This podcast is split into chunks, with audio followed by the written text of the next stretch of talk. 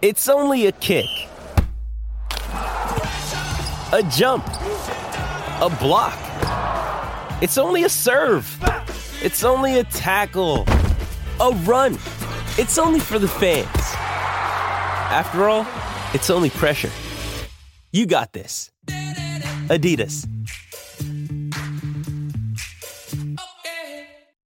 For logbook servicing you can rely on, you need to make the right choice. You need trained professionals who are fully qualified to service your car according to manufacturer's specifications. For real peace of mind and a nationwide warranty, book in or book online at repcoservice.com. For logbook servicing you can rely on, you need to make the right choice. You need trained professionals who are fully qualified to service your car according to manufacturer's specifications. For real peace of mind and a nationwide warranty, book in or book online at repcoservice.com over. We're going to talk Warriors for the next little while. As I said, you can give us a text on double eight double three if you want a question or join the conversation, um, and you can give us a call 0800 150 811. Uh, but a good friend of the show, Will Evans, he's the host of the Warriors Life podcast. He's a good analyst of the game. He's a big Warriors fan, and he joins the show now. Uh, morning, Will. Uh, how have you uh, brushed up on Monday morning, mate? Following Saturday night. Oh, look, much the same as the last few weeks, Sam. Uh, thanks for having me, by the way, mate. Um, yeah, another diabolical loss. Probably close to the worst yet, I think, just uh, from what we saw against Manly, the lack of intent, uh, the goal line defence, um, yeah, lack of imagination and intent on attack. They just don't seem like a, a group of guys pulling in the same direction. And um, yeah, you're just waiting for for something to change, um, and it just keeps getting worse. Mate, you know it's been a it's been a difficult couple of weeks for the club, given you know that we had the Matt Lodge situation, a bit of turmoil with the owner, and then there were comments from Mark saying that you know Nathan Brown wasn't going to move on until you know at least next year. Um, there's just so much going on at the club. Do you think that's what's affecting them on the weekend, or is there other things at play? Are there players individually that aren't stepping up? Yeah, it's got to have some sort of effect, but you often see teams going through a bit of turmoil, and, and especially what we saw with the Mark Robinson, Matt Lodge situation a couple of weeks ago. Teams come out and, and really show something. It sort of galvanises them, pulls them together. Um, if anything, they've been been getting worse, and you know losing to some pretty ordinary teams, and then getting flogged by anyone that's half decent.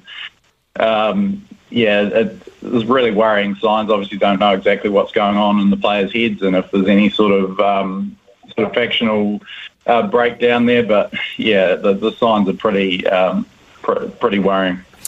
You're a um, you're a great analyst of the game. Well, I know you watch it very very closely. Um, I imagine the problems that we saw against Manly on Saturday are the problems we have been seeing for the last few weeks. Where is it really going wrong on the park for us? Uh, it's, it's everywhere, mate. Um, yeah, obviously Shaun Johnson is struggling, and, and it all sort of kicked off from, from a couple of poor kicks from from him. And, and I'm a massive fan of Shaun Johnson, but he's just not travelling very well at the moment. Uh, a couple of poor kicks, and Manly got on the front foot and, and were on the front foot until half time, pretty much. Um, but yeah, that that lack it's just the attitude areas beyond that. Um, goal line defence is just all about attitude, and, and Manly were basically allowed to just fall over the line a few times there. Um, and there's no cohesion in attack, um, going sideways, no one's digging into the line. And yeah, it on that Nathan Brown talks about they, they train well during the week. It honestly looks like a bunch of guys that haven't had a training run together. What's what's sort of different about what's going on at the moment? I've been a Warriors fan for a number of years. A lot of people out there, um, will are saying that you know th- these are the final straws. You know, a lot of them can't can't do it anymore. But the Warriors have struggled for a number of years. You know, since the inception back in '95, there's been some pretty lean moments in their history. But what feels different about this year and some of the results they've been dishing up recently? Um, I think that the fact that the you don't feel like they can beat anyone at the moment. That the Warriors have always been, you know, that unpredictable team that have that attacking flair um, and are capable of, of just, you know, flipping the script out of nowhere and beating someone, you know, giving someone a hiding or, or beating someone that they shouldn't. Um, this this team is close to you know down with the, the Bulldogs and those sort of teams as um, the least threatening attacking teams in the competition, um, and on top of having the worst attack uh, worst, defence on the competition in the competition, it's a pretty uh, bad combination. Um, it just doesn't feel like it, you know, even the the Warriors teams of yesteryear that was so frustrating and would go on big losing streaks and that sort of thing. But you know, the this team just doesn't feel like like a team that can put any points on, or yeah, the, the identity of the club has disappeared, and uh, yeah, they're just a really frustrating watch at the moment. How much um, do you think coming home is going to make you know a, a, difference to the side because I know that's been talked about quite a bit, and I've seen in a few of the forums and on Twitter, you know, people saying, "Oh, we just got to get home, we just got to get back to Mount Smart," and you know, the boys can sort of regroup and, and get back to their spiritual home. But it's quite interesting. Well, I did some um, sort of stat finding and found that the last 50 games um, at Mount Smart before the Warriors went over for COVID, the last 50 games, they've only their only their win percentage is only 48 percent. So the idea that you know they're coming home to a, a bit of a fortress is somewhat of a myth. Can you see coming back to Auckland and Mount Smart solving any sort of issues? Oh, look, if, if they weren't in such a hole, I definitely could. Um, you know, chances are we're going to be heading back on a seven-match losing streak with the Sharks and the Panthers before the um, the, the uh, representative bye. Um, but yeah, as you say, it hasn't been the fortress that it's built up to be. But I think this one, given we've pl- uh, played at Mount Smart for three years, is a bit of an outlier, and, and it should spark something. But given the hole that they're in, it, it, you know, it's I don't know if it's going to be enough of a change. Obviously, the Tigers aren't exactly flying, um, but yeah, it's a pretty um, disappointing situation to be coming into such what should be such a you know momentous occasion for the club. It's, mm. um, it's feeling like it's going to be a bit flat at the moment. You know, at the moment we've, we've lost nine of their first of the first 13 games in the season for the first time since 2004. Like, there's so wow. many stats that are historically bad about this team that um, yeah, it's mind-boggling. I'm going to get a few of those stats from you very, very shortly. Um, look, Nathan Brown. I mean, so much discussion around Nathan Brown over the last few weeks, and I think a few people are in the camp of the Warriors love to just get rid of a coach. You know, if things are going bad, we're sort of notorious for for just ousting them straight away. There, there just seems to be something a bit different about Nathan Brown, though, and the fact like is he the right guy for the job, despite the fact that he's struggling? Is he the right right man to to turn it around, to build the right um, playing group, and to you know challenge for top eight in a premiership? Uh, I don't think so. I was, I was um, not a fan of the hire in the first place uh, for a number of reasons. Um, and I think we've seen enough of a sample size uh, to, you know, to see that he's not the right guy. I mean, tremendous guy, one of the most liked guys in rugby league, but mm. you know, that doesn't necessarily translate to being the coach that we need. Um, yeah, very similar uh, sort of trend to what we saw of, um, at Newcastle, but just condensed into a, a shorter time frame. Um, his stint with the Warriors, but yeah, the defensive side of things is really concerning. Twenty-seven point three points per game conceded. It's the worst in the comp by a decent margin wow. this year.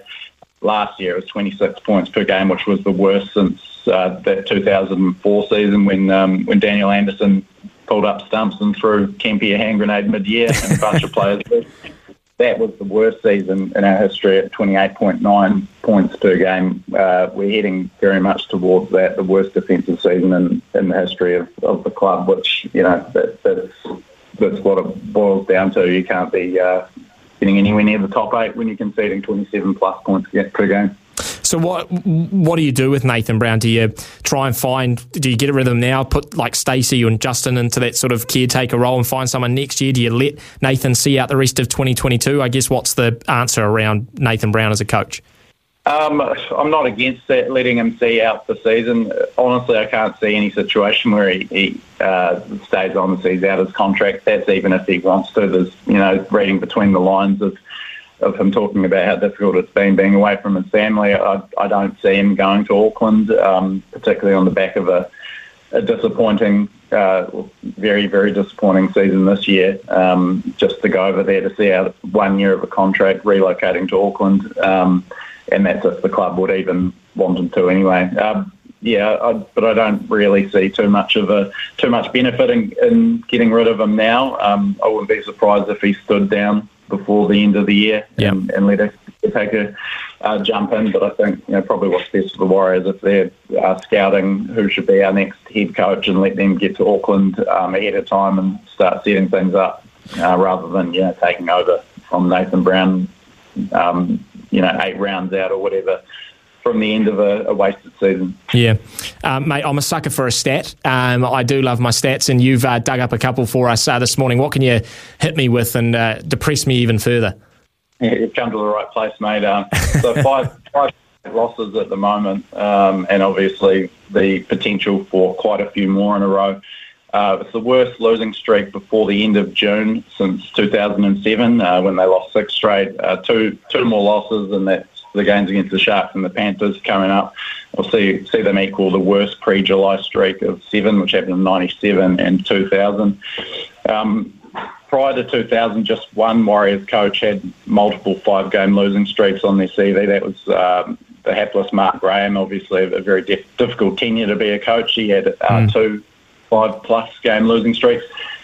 Uh, Nathan Brown's already got three in a season and a half um, seven game losing streak last year, five game streak that bridged the end of last year and the start of this year, and now this current five game losing streak. And yeah, as I said before, um, first time in 18 years we've lost nine of our first 13. That's after we you know won three of our first five and four of our first eight, which was actually better than most um, average Warriors seasons. So it paints a pretty dire picture. Mate, yeah, that is incredible. Um, what about the the playing group, the the team that gets named, you know, every Tuesday? Is there any, I guess, changes there that you'd like to see?